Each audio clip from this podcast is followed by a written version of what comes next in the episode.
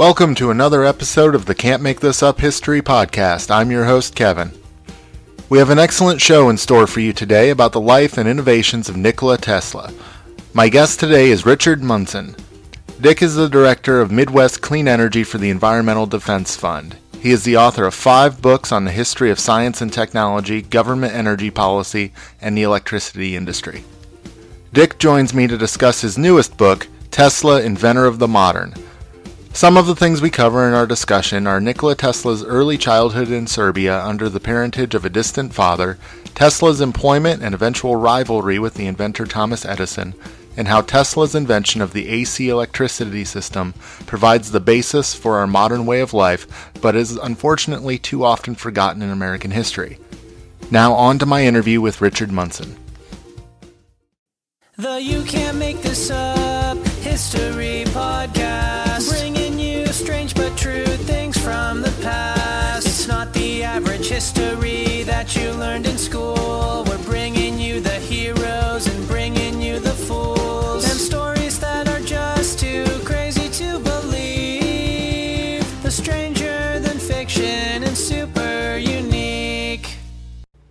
Dick Munson, welcome on the show.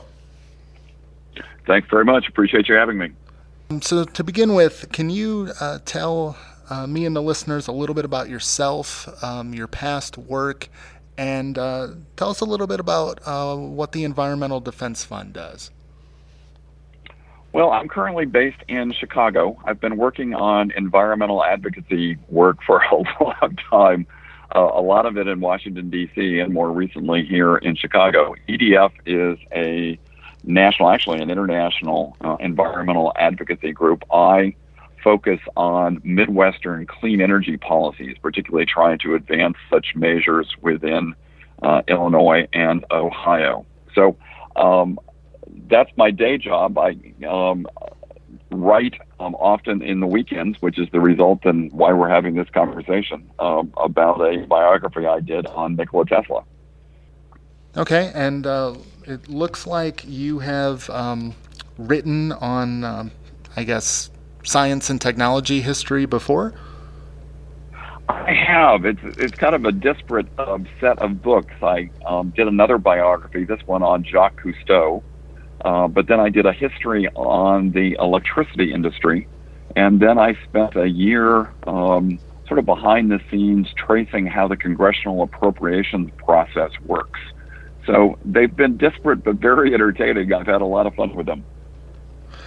Well, good, good. Um, well, today we're going to talk about your most recent book, Tesla, Inventor of the Modern.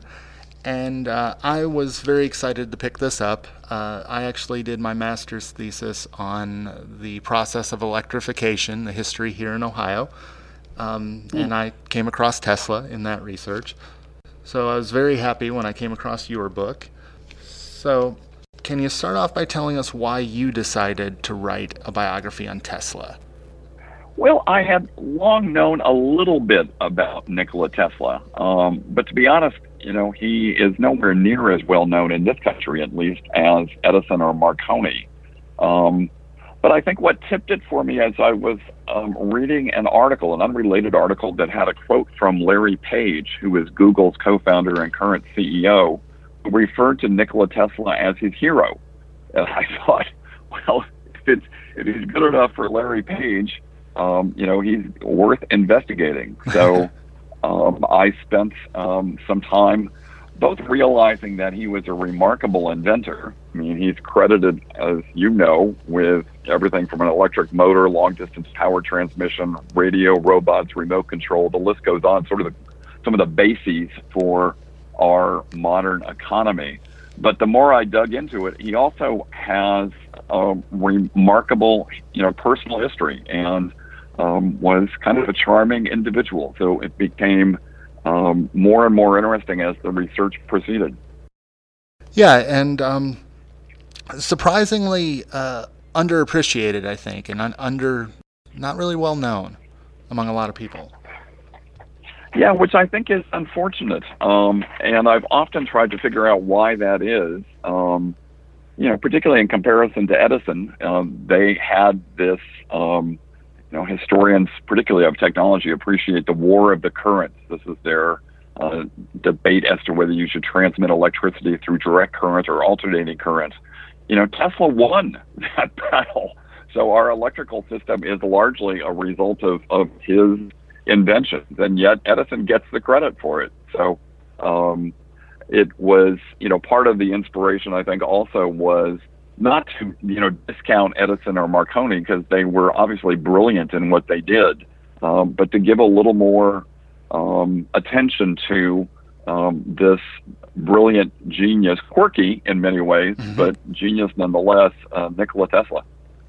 Okay, now in writing this, did uh, Tesla himself leave uh, much by way of resources that you could tap into? You know, he wrote um, when he was, I think, in early 70s, he wrote an autobiography um, that has to be taken with a lot of grains of salt because he's sort of remembering his early life. And he tends to be sort of flowery and dramatic about many of the scenes. That said, one of the joys of writing this um, came to me when I was at the Smithsonian Institution at the archives uh, there and was reading. They had brought out a variety of boxes of his scientific papers and sort of his schematic designs for several inventions. I will uh, admit that I am not an engineer, so part of me, to be quite honest, was somewhat glassing over. So I went to the library and I said, Do you have anything else? out he brought these two other boxes that were filled with letters that Tesla had exchanged with his friends, with his business associates, and suddenly, you know, this man had a voice. Uh, he came sort of alive. Um, and I think one of the the joys was to realize that not only was he this remarkable inventor that some people, you know, put up on a pedestal as being, you know, sort of a Superman, which I'm not going to argue with, but he also was just a very interesting character. All right, well, let's dive into his personal life. Uh, what can you tell us about his upbringing? Did he show signs early on of being um, a prodigy? You know, ironically, it was his brother that was identified um, as the one that was going to soar in this family. He was about five years older. His name was Dane. He was clearly Nikola Tesla's idol, and you know, the favorite of, you know, the parents. But unfortunately, um, when Dane was 12 and Nikola was seven, um, a tragedy happened. The family's Arabian stallion bolted and threw young Dane to the ground, um, and he died that night of his injury. So imagine, you know, as a young lad of seven years old, you saw your brother die, and not only that, his mother then wakes him up in the middle of the night and says, "Come and kiss your dead brother goodbye."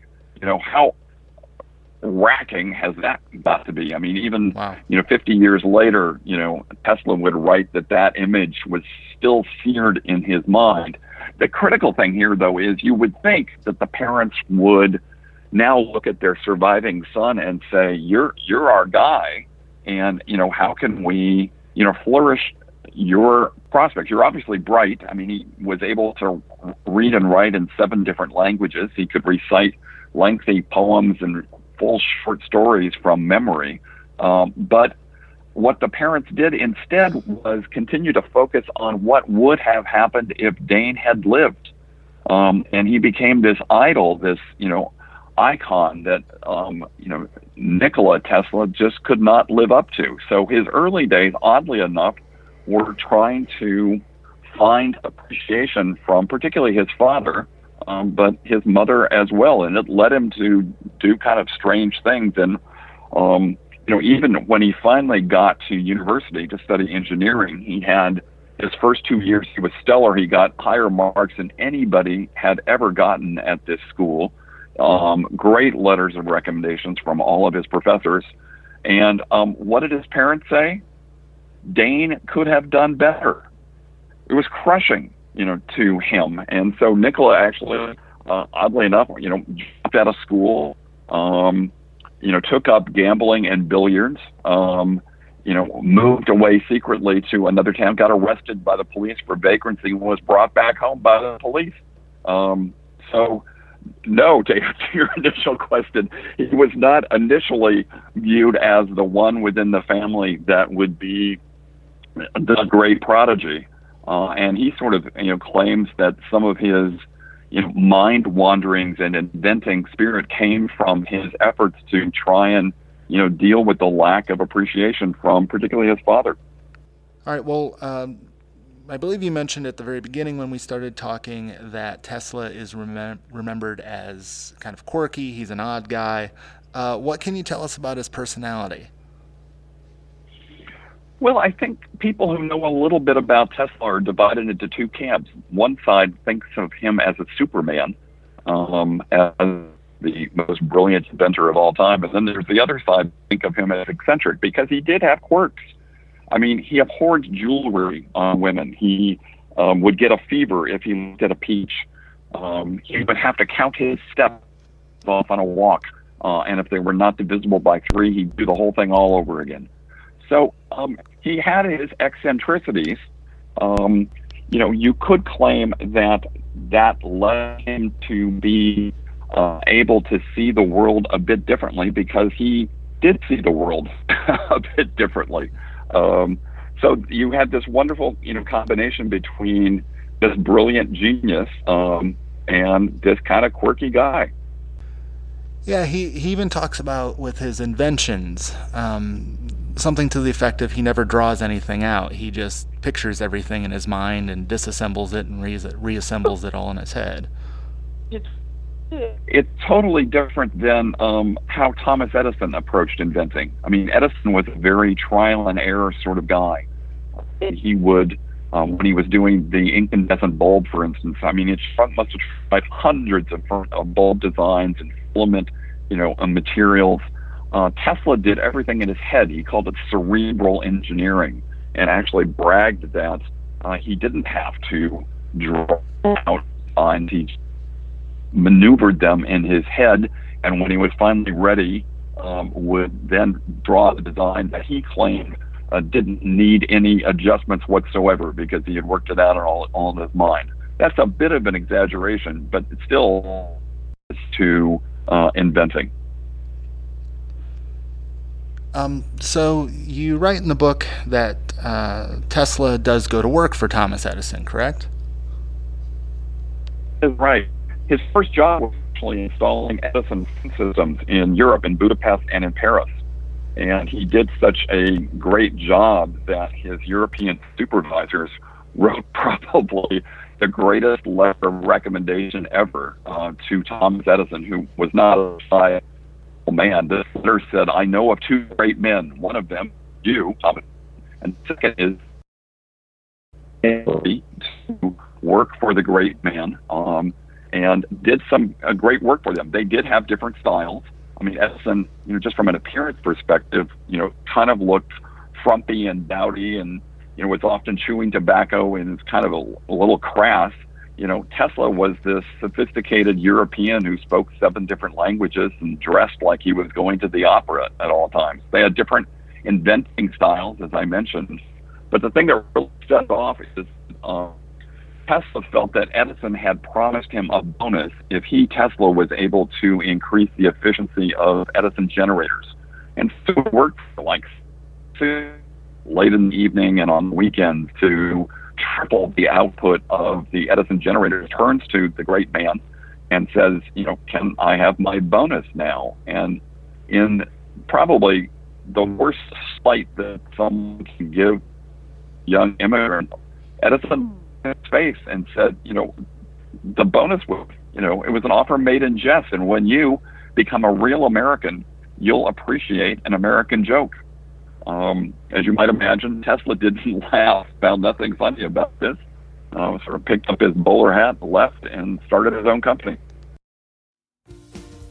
Let's take a short break from our conversation about Nikola Tesla. If you like science and technology, I'd like to tell you about another podcast you might enjoy called Cinema Science. In Cinema Science podcasts, scientists chat about their favorite movie or TV show and how close science is to making these imaginary worlds a reality. I personally recommend their discussion with a bioengineer about the science of hearing in John Krasinski's A Quiet Place, and their conversation with a neuroscientist about zombies and the walking dead. Episodes are released every other week on iTunes, Stitcher, Google Play, or wherever you get your podcasts. They also have a website, at www.cinemasciencepodcast.com. Now back to the show. Uh, sort of picked up his bowler hat, left, and started his own company. All right, so Tesla goes off on his own and invents what is probably his most significant invention, the AC polyphase system. Can you roughly describe what that is and why it was so revolutionary?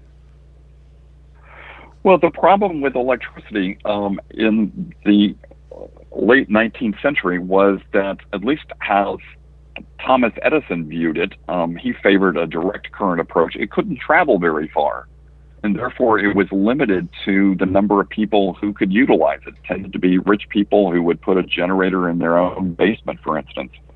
Tesla had a different vision. He figured out that there was a way to alternate the current. Basically, you could think of sine curves that are in resonance with each other, and therefore uh, the voltage is able to be increased, and therefore you could send it over longer distances. Um, and as a result, more people could have access to this drudgery saving uh, energy resource. The two of them had huge fights over um, the the alternating current versus direct current called the War of the Currents. Um, that eventually Nikola Tesla won, but in the process, you know, Thomas Edison, uh, he convinced, you know, to prove that alternating current was, you know, horrible and dangerous. I mean, he convinced the New York legislature that the way to um, deal with horrible criminals rather than hang them, they should electrocute them and used alternating current or the approach being advanced by Tesla and George Westinghouse. So he actually said, you know, he suggested that electrocution should be called um, Westinghouse and suggested in the promotional materials, don't let your house be Westinghouse. It was brutal and cruel. Um, you know, when associates uh, would electrocute you know, dogs and cats and calves and other things to prove, or at least attempt to prove, that alternating current was, you know, dangerous and should be avoided.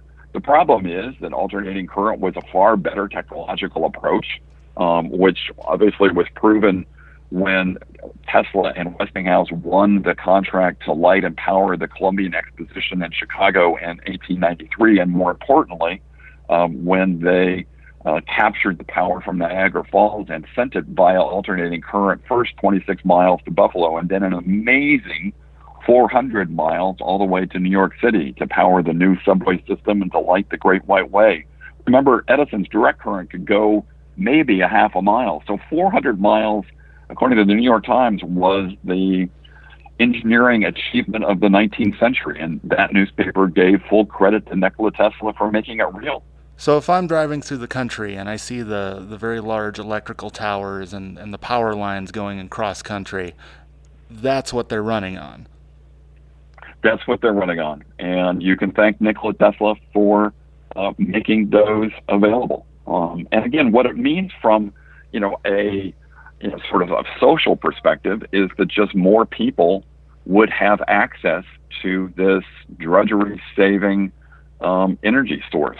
Um, so both uh, he and Westinghouse won the War of the Currents, but as we were talking at the beginning, um, Tesla is far less well known than Edison, despite the fact that it is mostly his system that currently delivers our power to us. Now, with the the War of the Currents, I, have always heard that at some point, um, as in part of his negative PR campaign, that Edison electrocuted an elephant. Is there any truth to that? No, it, it, an elephant was electrocuted, but it was not part of the War of the Currents. It was a, a rabid elephant that had killed uh, or injured several other people, and yes, it was put down.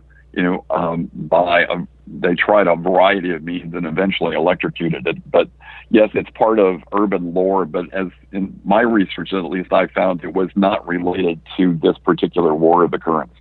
They did, however, you know, as I mentioned before, they did do this. They killed dogs and cats and calves and monkeys and a whole variety of other things that they brought folks to see and caused, you know, uh, newspaper reporters to leave the room and vomit and talk about how just disgusting and horrible, you know, the scenes were. I actually think that it backfired on Edison um, because obviously um, alternating current uh, proved to work uh, and not cause uh, accidents, despite what uh, Edison was trying to claim.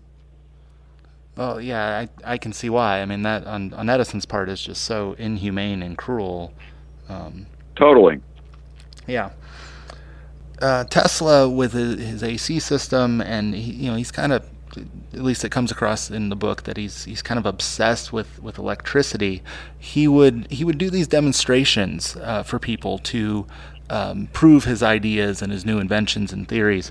Um, if we could go back in time and watch one of his demonstrations, what kind of things would we see? Well, Tesla mostly enjoyed being alone in his laboratory, but he could, when he needed to be, uh, become a showman. So one of his first ones was at Columbia College, now Columbia University, and he gathered several hundred you know, reporters and other scientists. And in those days, this was like the entertainment. We didn't have, you know, video games. And so you got dressed up to come to one of these demonstrations. And he, Tesla, you know, performed like a magician. He was able to manipulate electricity at his will. He shot, you know, electric bolts or artificial lightning across the room. This had been something that had previously been reserved for nature alone.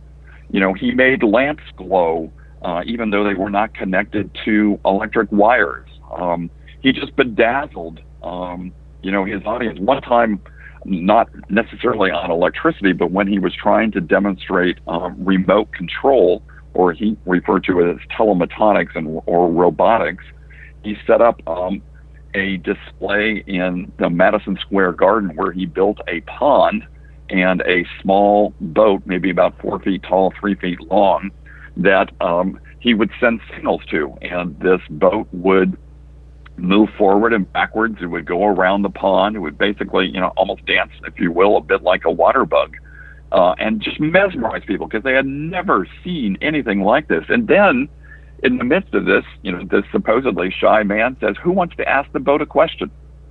and the place just goes, "What? You don't ask the, a boat a question?" And so, you know, probably some math nerd in the back said, "All right, what's the square root of 16?" You know, and Tesla, with his hand hidden underneath the um, the controls, had mastered, you know, sending individualized messages. So he was able to have his boat flash its lights four times, and the crowd went nuts. so yes, these shows were um, total entertainment, and he you know, became this, you know, master of uh, almost a magician of being able to control power. I could see how this would, uh, especially in the 19th century, this would just mesmerize everybody. Um, well, you had never seen a boat, you know, move without, you know, a motor or being controlled. I mean, the next day in the newspapers, uh, there were accounts of people who watched this. Um, some suggested that it was, you know, a magic force that was in there. My favorite was actually a couple of people were convinced that there was a tiny little monkey that had to be inside this model boat, you know, that was in charge of sort of moving it all around. So, uh, yes, he was, um, you know, this, these were social affairs that were unbelievably entertaining because he was showing things that people had never imagined that were possible before. Now let's let's elaborate on this point uh, a little bit further. Uh, essentially, what Tesla was doing is he was he was working on drones, right? Um, he was. I mean, he referred to you know what he had here was you know a model boat that um, this was done just a few months after you know the battleship Maine blew up in Havana Harbor. So we were quite interested as a nation, particularly military, folks in coming up with new weapons.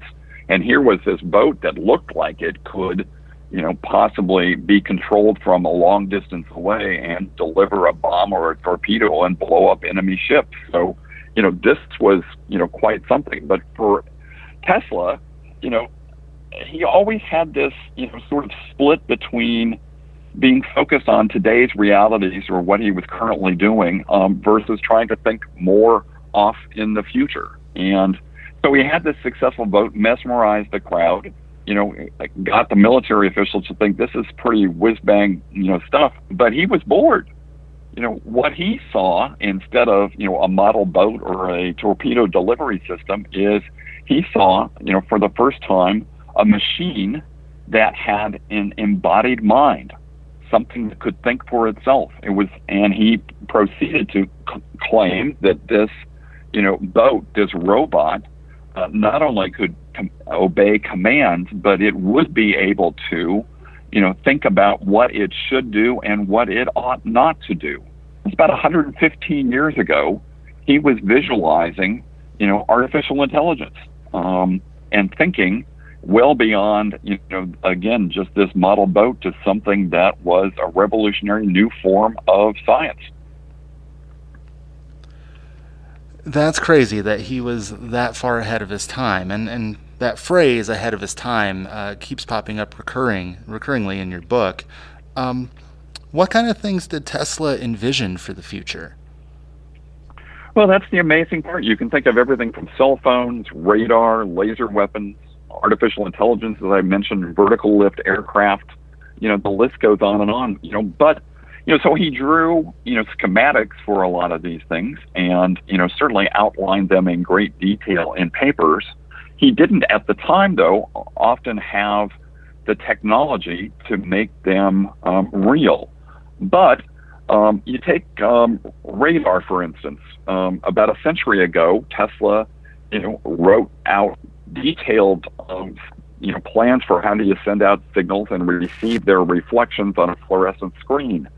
And it's about 20 years later that actually the technology came around to be able to do this. And the French scientist who was credited with inventing radar said that the only reason that he was able to do it is that he exactly followed the principles and the apparatus that were conceived by Nikola Tesla. He actually went on, he had this great quote, I loved it. He said, Tesla may have been dreaming since he had at his disposal no means of carrying them out, but one must admit that if he was dreaming, at least he was dreaming correctly.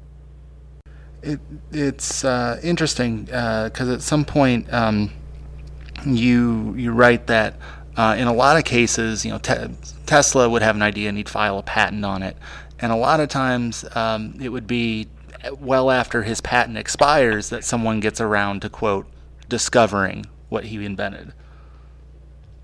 Yeah. Now let me admit that you know he uh, wasn't a Superman. I mean, I, I, guess you could say it's pretty super to have done what he did, you know, with radio, remote control, robots, and you know, um, long distance electricity transmission, as well as these various visions. But I mean, he also made some mistakes, um, as we all do, and particularly inventors who are on the cusp of um, science. I mean, he even after the Wright brothers' flight you know, he was convinced that airplanes were too heavy to soar in. He was far more favorable to the dirigibles uh, being developed by Count Zeppelin.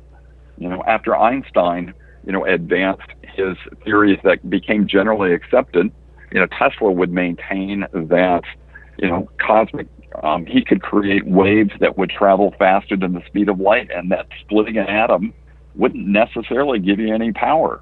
So, um, that said, um, I guess I'd come back using sort of a sports analogy. You know, his batting average was remarkable. I mean, he gave us, you know, the cores of our foundations for our modern economy and continued to inspire great minds for generations afterwards to think about um, new devices that now we think of as also core to our economy.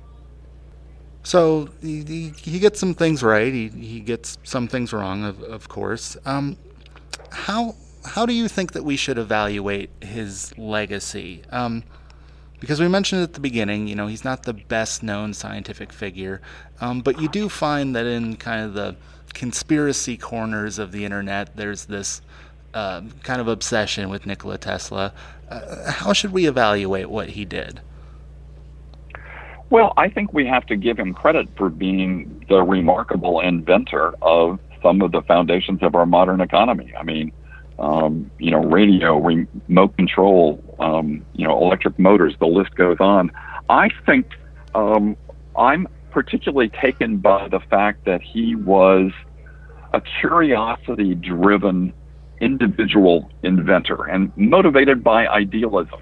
Um, and Edison, in in contrast, um, you know, was one of the first to develop sort of a team to work on things. But he also invented in order to make money, and I have no criticism of that. Um, that's the way our system works. Um, but Tesla believed that technology transcended the marketplace. Uh, that invention should not just be tied uh, to profits.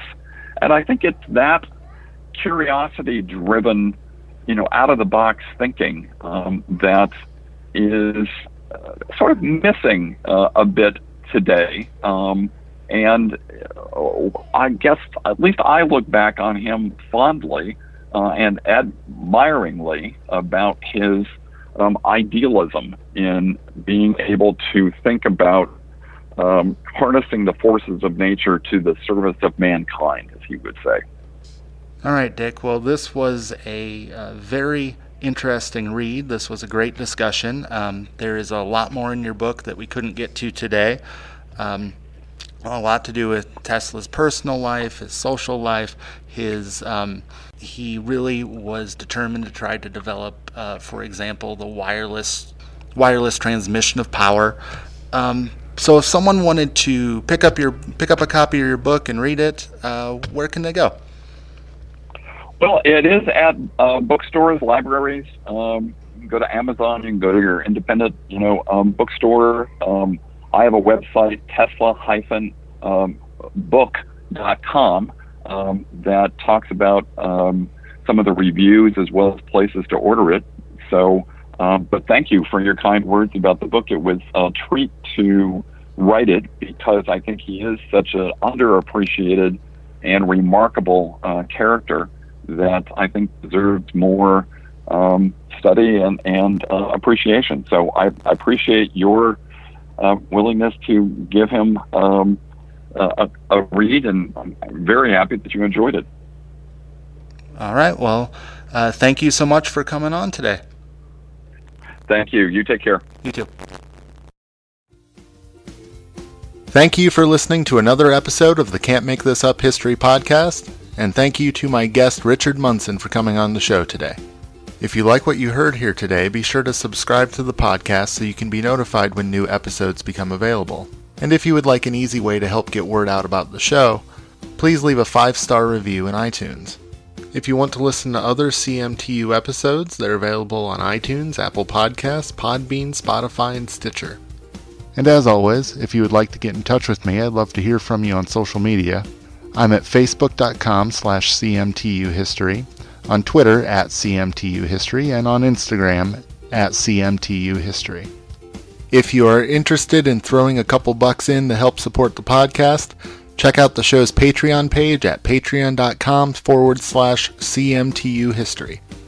I will see you all back here in two weeks on Tuesday, March 19th for episode 14 of the Can't Make This Up History podcast. Until then, make it a great couple of weeks.